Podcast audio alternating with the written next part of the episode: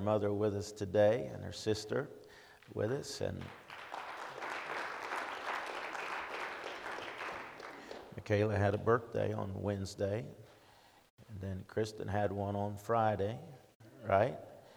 And so uh, they're twins, just a couple days apart. uh, but we're glad to have them today and, and uh, visiting with us this weekend. Amen. Praise God.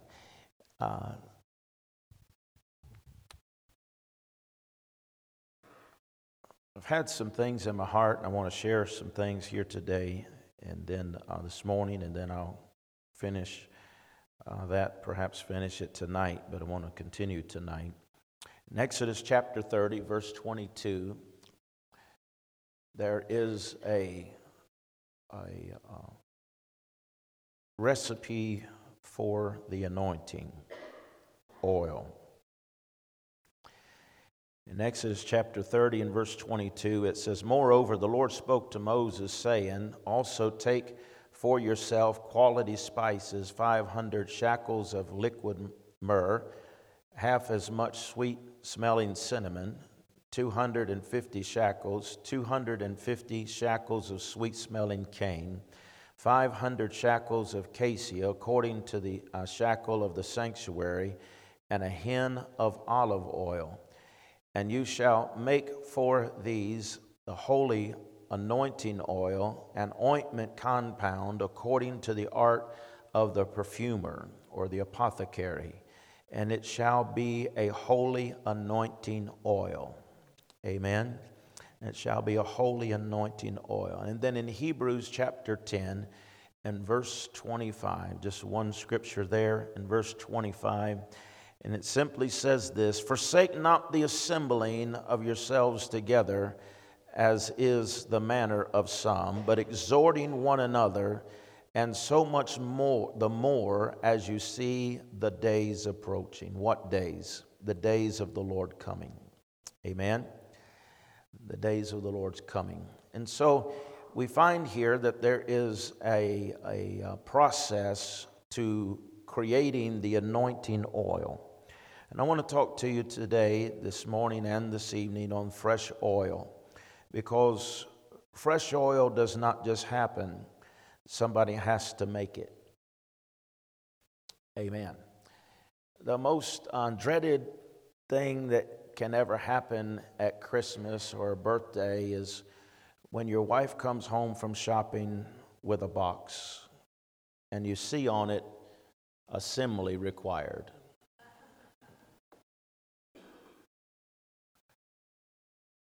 They can put a lot in those little boxes.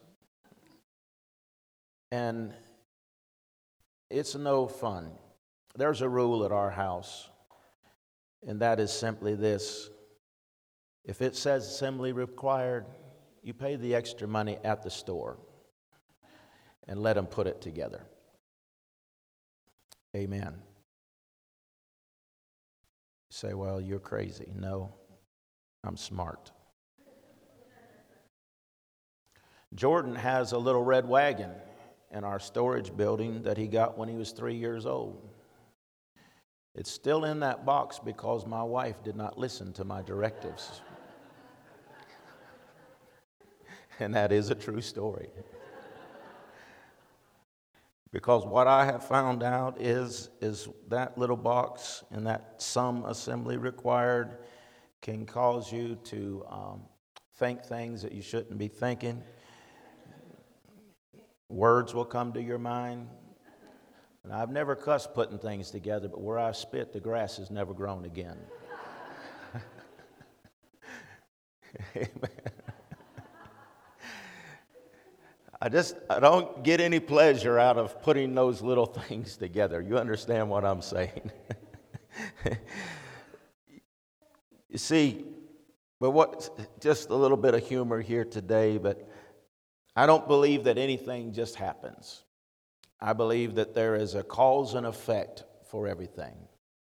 I believe that where we are today, as you've heard me say many times before, wherever I am, wherever you are, is because of choices and decisions that we have made somewhere in our past, whether that be yesterday, whether that be months ago.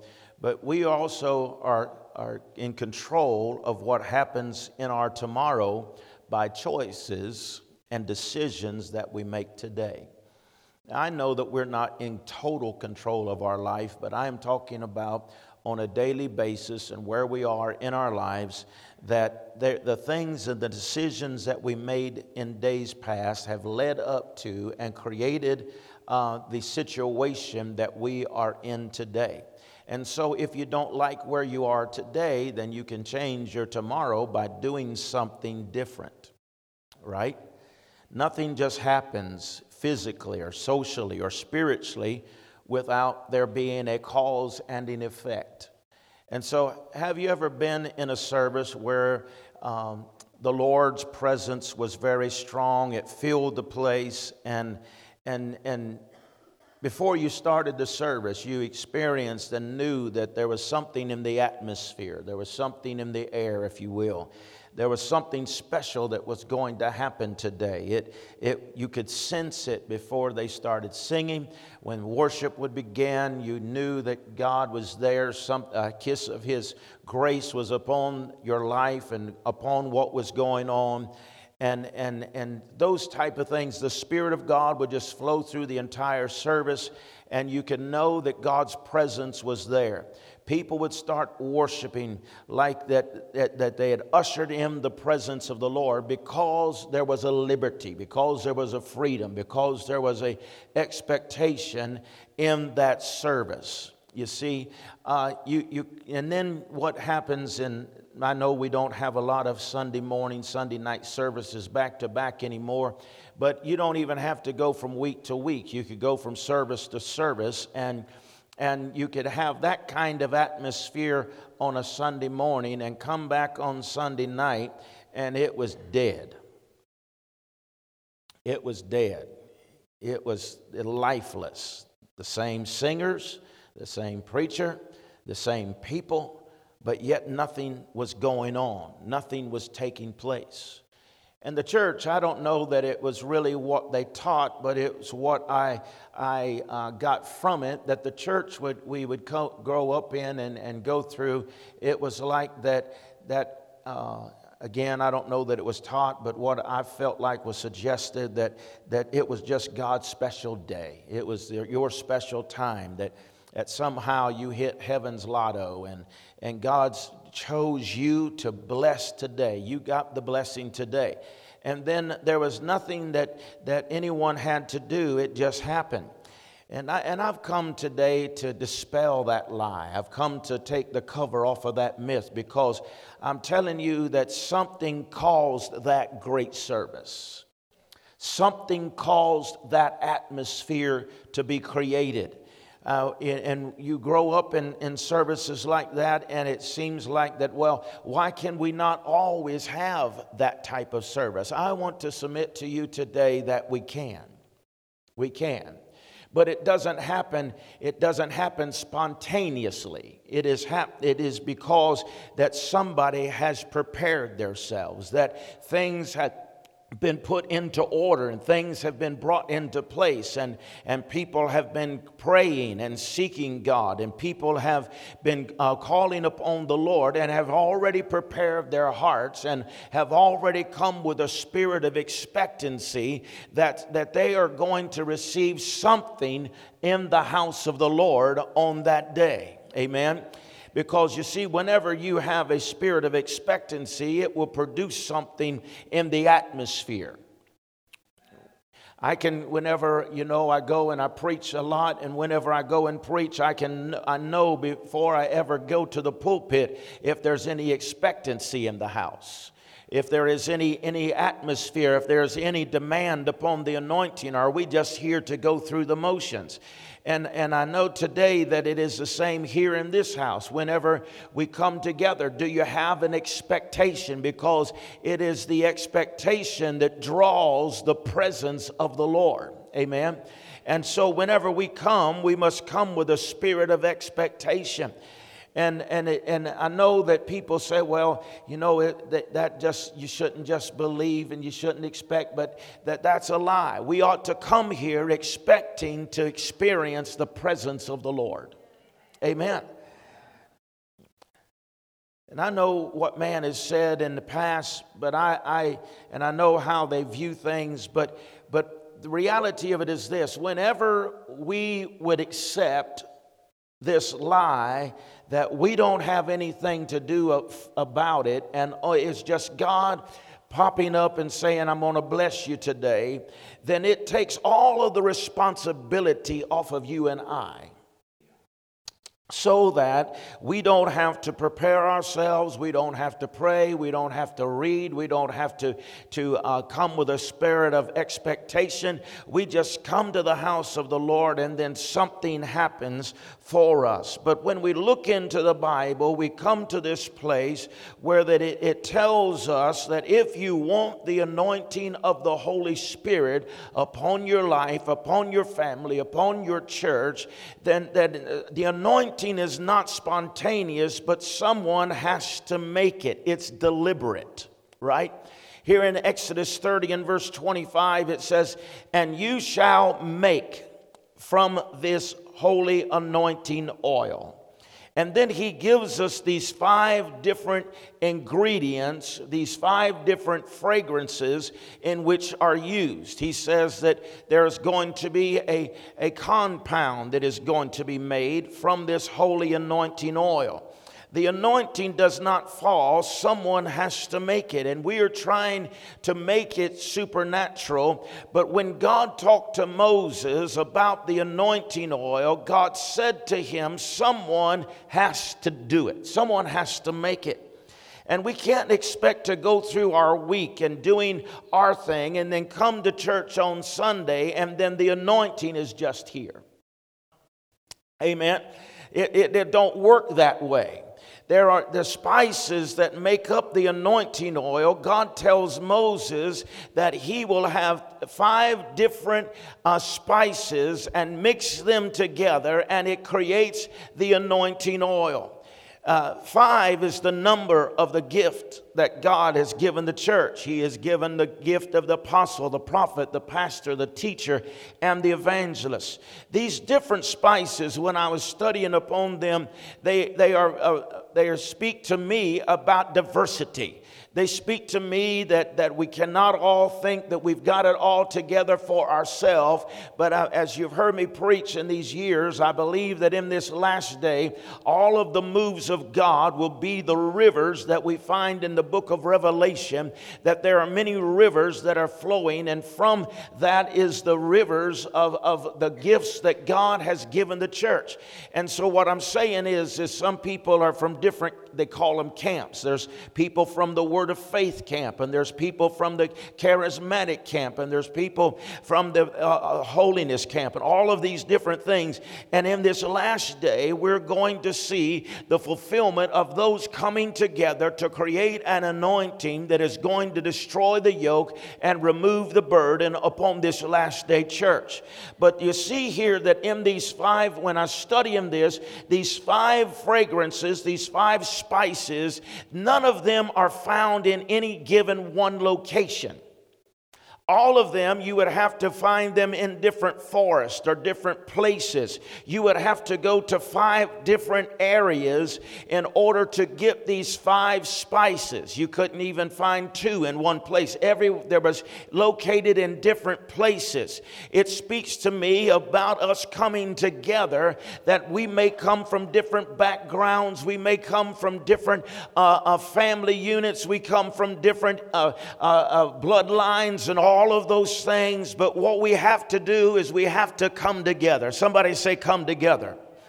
We've got to come together. And if we do not come together, then there will be no atmosphere created. But the moment that we come together and we leave our places of what we desire, the things, that, the atmosphere in which we are, uh, that we are comfortable in, and we come together as a body, we are going to create a, an atmosphere that is conducive for the anointing and the presence of God to flow over our life.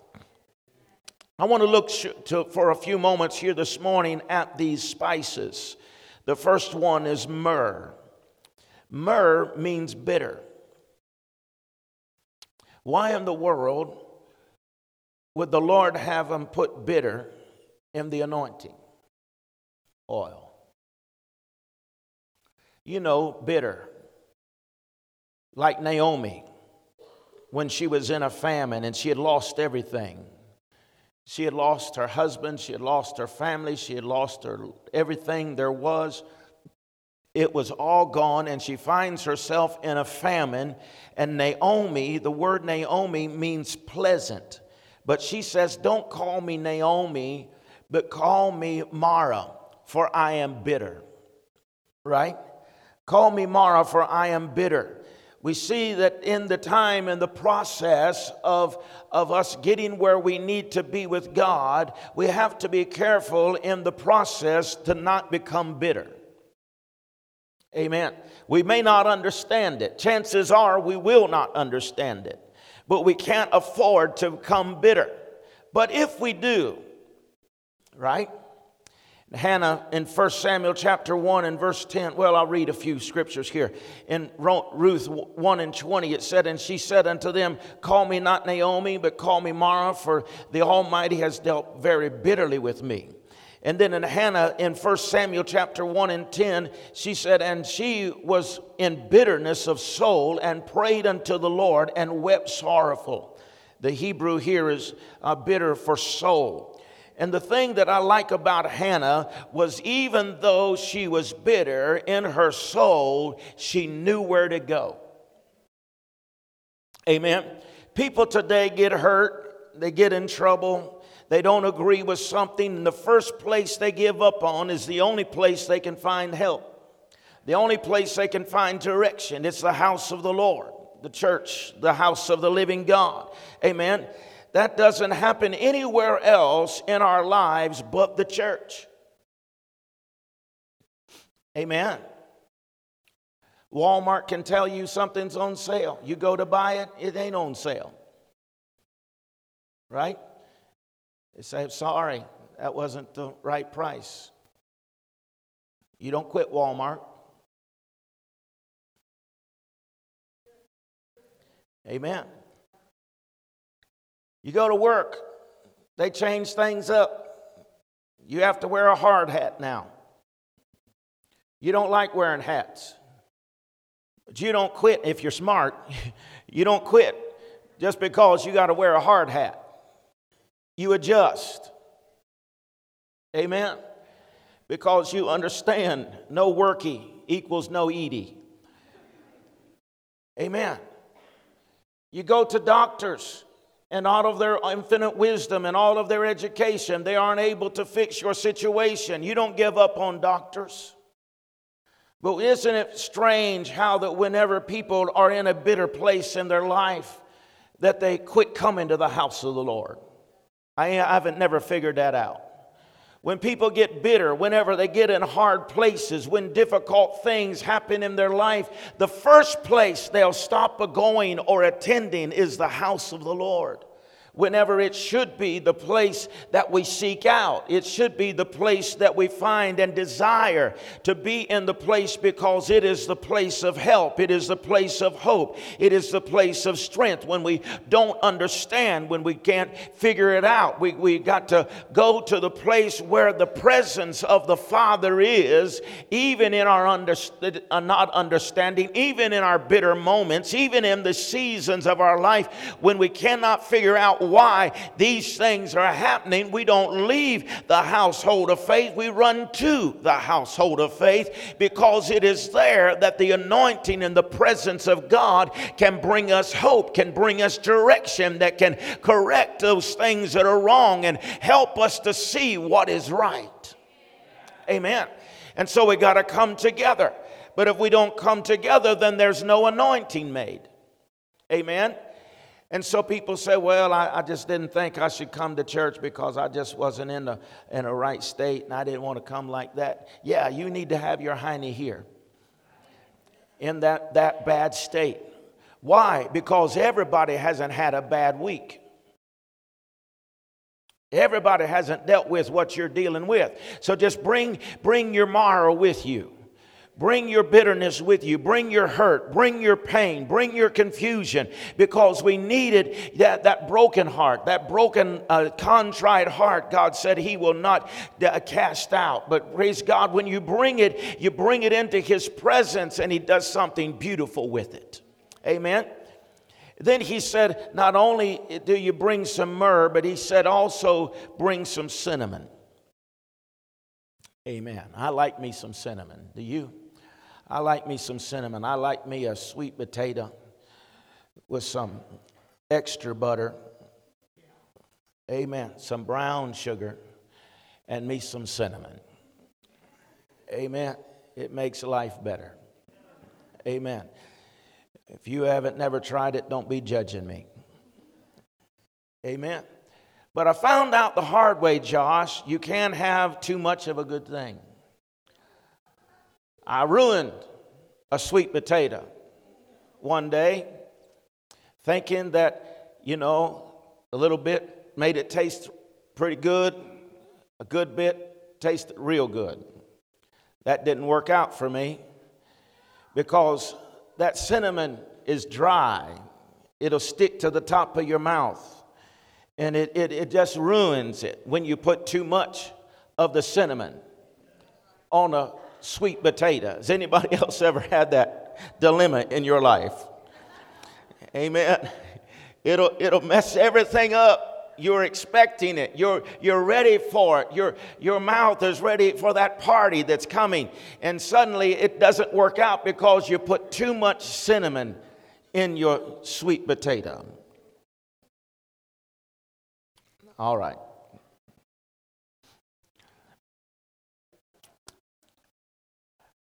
A sweet potato with too much cinnamon isn't good. Cinnamon by itself isn't much good right? And so you can have too much of a good thing. And even though that's good, you know, we say, well, uh, we got the worship team, that's good. We've, we've got the preacher, that's good. We've got this one and that one's here, that's good. But good is, is a, a good thing is good, but you can't just have just that because it's not going to work, right? But then he says to them, said, bring your myrrh, bring your cinnamon, and then bring the cane. This is a reed like grass that smells like ginger. Said, Bring your cane, and then bring your cassia. It is a flowering plant that smells like cinnamon. And then he says, And then also bring olive oil. Olive oil is, it comes from the crushing of the oil, olive. No one likes the crushing. No one likes the sifting, right? The sifting process. Jesus told Simon Peter, he said that Satan has desired to sift you as wheat, but he said, I'm praying for you that your faith should not fail. Amen. And he said, and whenever you return, strengthen your brother. And so he there the, this olive oil, the olive has to go through the crushing, the pulverizing process of the olive, and there is no way to get uh, save the olive if you want the oil. It is, it, is, it is destroyed, it is crushed, it is pulverized in order to get the oil through the process. Nothing is left. I believe it was John that said that, that you must increase, that I might decrease. Amen. There has to be an emptying of ourself. There has to be a place in our life that if we want it, we have to exchange ourselves for God. We have to exchange ourselves for His presence. There, we can't hold anything back. We can't, we can't say, Well, God, I'll give you this much. No, we have to surrender it all. We have to give everything to His Lordship and say, God, I give you everything. And through the crushing process, that's exactly what happens. We, we see that when that crushing takes place, whenever that pulverizing takes place, there's nothing left of us. And Paul said, It's not I that live, but Christ that lives within me. The, he's speaking and referring to going through this process of crushing until there's nothing left of us, but it is His presence, it is His anointing, it is His glory that is upon our life. All of these spices are good, by themselves in some measure. They smell good, many are used for many things, but you cannot make anointing oil with just one ingredient. You've got to have all five of them. Amen. God, in His infinite, infinite wisdom and understanding, He would never allow everyone to have all the gifts. He would never allow us to be able to fulfill our purpose and our destiny on our own. But for us to do what God has called us to do will require us connecting with other people to see that accomplished. I promise you that. You will never fulfill it on your own, but you will have to connect and be a part of other people being a, uh, into your life and connected to your life. And so we look here and we see that this anointing oil was not just one ingredient, but it was many, five ingredients that were mixed together. And God told Moses in verse 25 that he was going to make a compound, these different fragrances, and the myrrh, the cinnamon, the cane, the cassia, and the olive oil were to be mixed together like a, a, a holy apothecary or a perfume maker. And he said, I will uh, make, come, there'll be a smell that is going to come from it. It is going to be something that people will be uh, understand. It'll be, they'll know that this is anointed. It'll be a fragrance like no other fragrance. Amen. And someone has to make it. You can't be um, uh, pour it on flesh. You have to pour it. Uh, you, if you pour it on flesh, it's going to stink, but you put it upon the garments, right? Amen. I don't know we have any folks old enough, maybe, but my grandma, when she'd put perfume on, she'd never put it on herself. She had a little cloth she'd spray it on. Amen. And she said that'll, that'll, that'll cause that smell to last longer. Amen. And there's something about the, the smell of flesh when the anointing oil is upon it. What are you saying? It's, it's not for the anointing oil is for the man's spirit and not for the flesh. Amen. It's not for you to be able to do this and do that and, and have your parade your flesh around. The anointing is for the spirit man, and that's the reason why that we must decrease so that he can increase. It is for the spiritual man, and for the spiritual man, when the anointing comes upon us, that the power of God will be released upon our life to do extraordinary things. Amen. That's the reason why we need his anointing anointing because the anointing will enable you to do what you cannot do yourself. Amen. But we must come together. So we must come together. We bring our myrrh on the bad week. Amen. God isn't afraid of your ugly. Well, I just had a bad week. Why'd you lay out? I just had a bad week. Well, welcome to the club. Amen.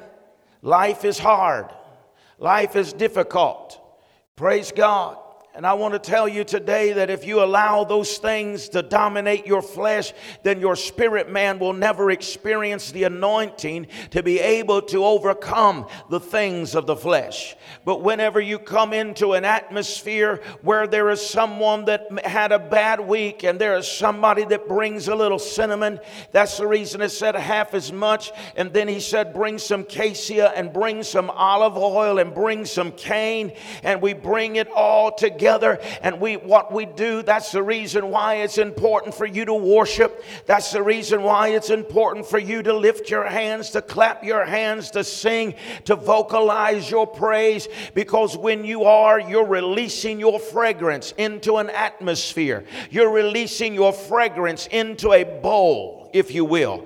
Amen. And what happens when we release that fragrance, that, eh, that into the bowl, then the Holy Spirit is the, the apothecary, He is the perfume maker, and He brings and stirs it all in a bowl. And that's the reason why He said all things are working together for our good. And He begins to bring it all together and stir it all together. And you may be in hurt, you may be in pain, and while somebody else has had a great week of victory and they bring their joy, they bring their shout, they bring their sweet smelling presence, and we mix it all together, and the Holy Ghost stirs it all up because no longer are we individual, but we are corporate. And when we are corporate and we bring our praise together, the apothecary begins to stir it up, mix it together, and pours it back out on us. And when he pours it out on us corporately, it is the anointing of the Holy Spirit. Amen. The oil can grow stale, it can be a, a, a, our freshness can grow stale. But if we have the anointing of God upon our life, it will break that staleness off of us, and not just one of us go home joyful, but everybody go home joyful, no matter what the week has brought, no matter the situation we're facing tomorrow, because fresh oil has been poured upon our life. Can you give God some kind of praise for that today? You see, you can, you can get stale sitting in a pew. You can grow stale. The freshness of, of God can leave you. you. You see, people, we use this terminology called backslide. Well, let me tell you, folks don't backslide one Sunday. They don't decide, you know, if, if somebody's not familiar with that, that's just a terminology for somebody who, who, who, who quits God, who doesn't follow, continue to follow up with the Lord, don't have a, a, relationship with God. But can I tell you that people don't backslide uh, just one Sunday, come to church and say, I don't think I'm going to go again. They backslide sitting in pews. They grow stale the freshness of heaven leaves them. They grow stale, and we come to a place where heavenly things no longer excite us. it's true.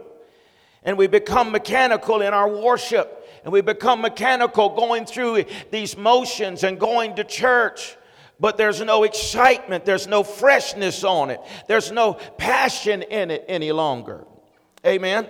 And as a result of there being no passion, there being no, no desire any longer, we become stale. And if we don't get a fresh touch of heaven upon our life, it is then that we realize that they are absent from the church.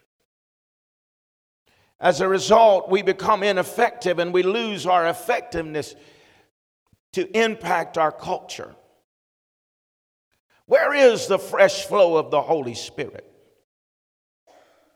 Where is the freshness of heaven, the fire of God? Because you see, we don't lose that just on one Sunday. We don't lose that by just one decision.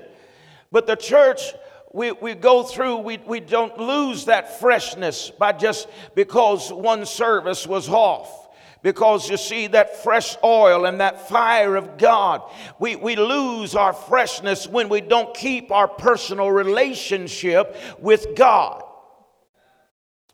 When we're praying, yes, Worship is important. Corporate worship is important. That's the reason I read to you today in Hebrews forsake not the assembling of yourself together.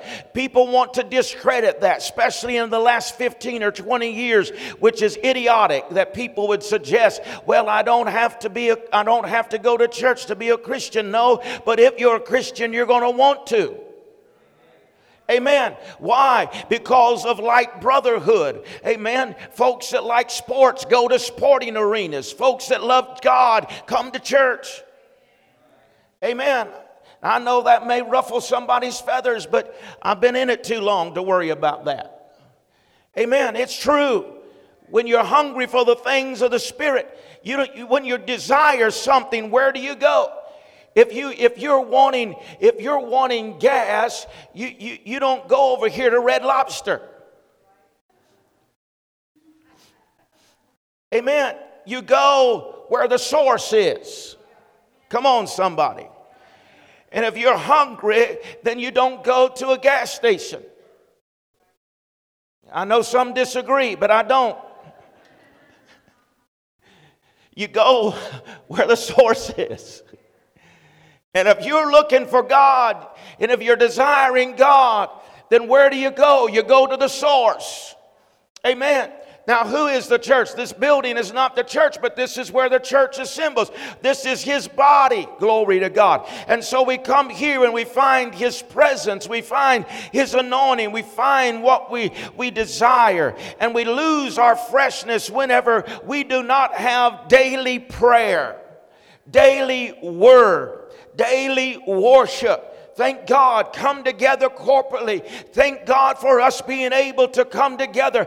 But we have to understand it's not just a one time a week thing. It's not just when you're having bad days or bad weeks that you pray, but every day you have to have a prayer life. That's discipleship, it's discipline. You don't just pray when you feel like praying, you make it a discipline in your life that I pray every day, no matter if I feel it, no matter if I don't, no matter if it's five minutes or 50 minutes. I'm going to pray. I'm going to talk to God today. I'm going to say something to Him so He will reciprocate and say something to me. I'm going to get in His Word, and if I've read it a hundred times, I'm going to read it again because I believe His Word to be a living Word. His, his Word comes alive, and what a may have not needed before, I need today. What I never seen before, I will see now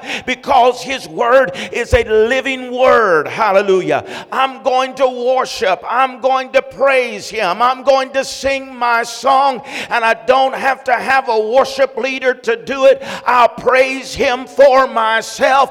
I'll make up songs. I'll tell Him how good He is. I'll glorify His name of His faithfulness over my life. I'll prophesy over my own life. I'll prophesy over my children. I'll prophesy over my wife. I'll prophesy over my family and my finances. I'll tell the devil how my tomorrow is going to be. I will rejoice and I will praise the Lord and I will create an atmosphere. And when I do, his anointing will come and destroy the yokes and remove the burdens from my life. Amen. We cannot rely on yesterday's blessing. We cannot eat stale manna. Amen. Instead of seeking fresh bread today. Amen. When we know how and what to do, then we come to a place we don't rely on God. Amen. And as a result, we don't stay fresh. We lack the anointing. And when we lack the anointing, it takes a toll on us because you started in the spirit, but you're trying to finish in the flesh. Amen. And everything is easier in the spirit than it is in the flesh. Amen. Just ask Saul, the first king to be anointed over Israel. Saul is working in his own power and he refuses the word of the Lord. And Saul lost the anointing of the Lord on his life. And as a result, where did he go? He went to the witch of Endor looking for a word. Amen when there is no anointing in the house of God, the world will start going to the world to find a word. Amen. When there is no anointed word, when there are no answers in the house of God, people will start dialing 900, dial a witch. Amen. They'll look for somebody to give them some kind of hope. Come on. Amen. And that's where Saul was. He refused the word of the Lord. The anointing ceased upon his life. And then he goes to the witch of Endor looking for a word. We need God to anoint us again with fresh oil. I said, we need fresh oil.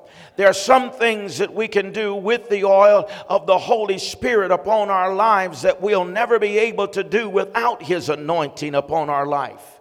Amen. When His anointing comes, and I'll talk more about it tonight, but when His anointing comes, it makes things easier. Amen. It makes things easier. Whenever I come to the pulpit and preach, I start uh, most of the time in the natural. I start just in faith. But somewhere along the way, my helper will come. The anointing will come. And when the anointing comes, when his anointing oil begins to flow over our life, it makes it easy to flow into the presence of God and do what he desires for us to do. Amen.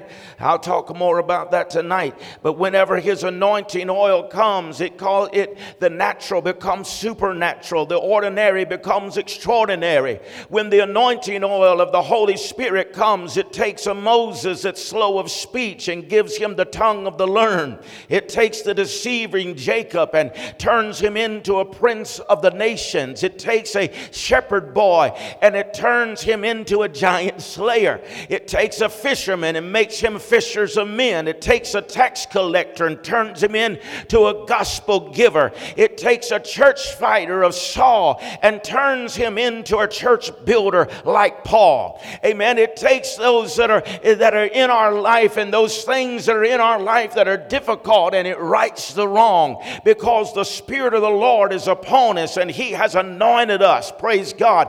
And it's not by might nor by power, but it's by the Spirit of God. And so, whenever we're walking out this life, we should not try to fulfill it in our own flesh, but God, I'm relying upon you. I don't know what to do, I don't know what to say, but my eyes are upon you, and I'm looking for your presence. I'm looking for your anointing. I'm expecting you to touch my life and to transform me and to anoint me for the task that you have called me to. You can't tell me that that God has brought you this far and not talking to you now. You can't tell me that God has brought you to this place and not going to anoint you for such a time as this. God's anointing is for you, it is for this day, it is new every morning, it is fresh upon your life, and He will cause you to be anointed for the season that you are in. When the anointing is flowing, it'll we talked about it here this morning,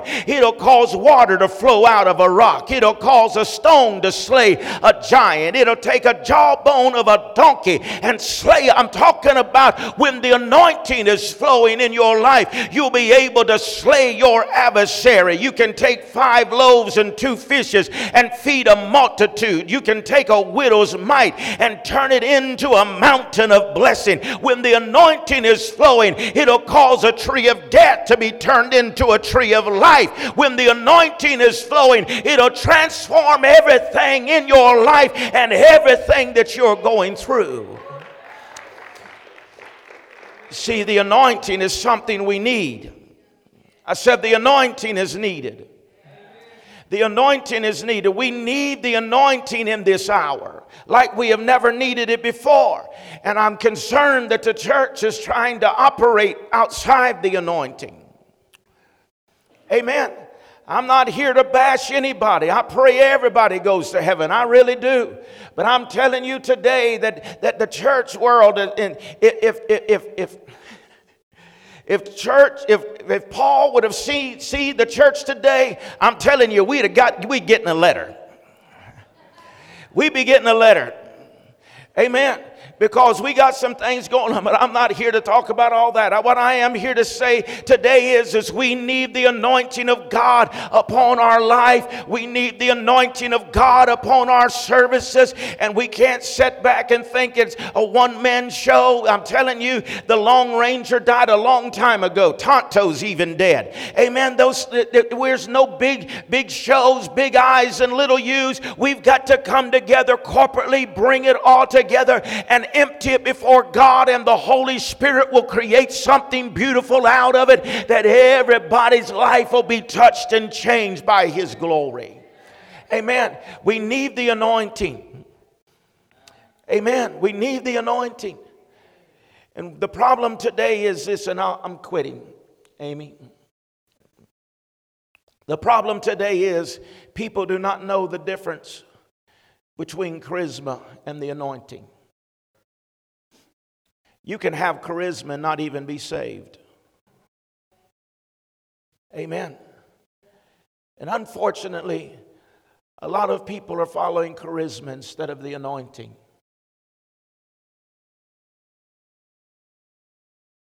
But how do you know? And I'll talk more about this tonight. But how do you know the difference between charisma and the anointing? Our yokes being destroyed, our burdens being removed. Because anybody that is articulate with words and all of those things can get up and give a good speech. You can learn, you can read, you can study, you can give a good speech, but our burdens being removed, our yokes being destroyed, because then it's more than just words. I said it's more than just words, but it's the anointing that's breaking up the fallow ground. It's anointing that's flowing fresh. It's the anointing that'll cause the heaviness to be removed from your mind and removed from your life and leave. You can come into a place all depressed, overwhelmed, and not know which way to turn. But when you leave the house, you leave fresh. You leave light. You leave with hope and with, with a future. Why? Because of the anointing. I can't do that no man can do that, but the anointing can. Amen. The anointing can. And whenever we come into this place and we create that atmosphere, we can expect signs and wonders and miracles. We can expect lives to be changed. We can expect in His presence the, the, the, the things that are impossible to become possible. Why? Because their atmosphere has changed. The anointing changes everything. Amen? Stand with me today.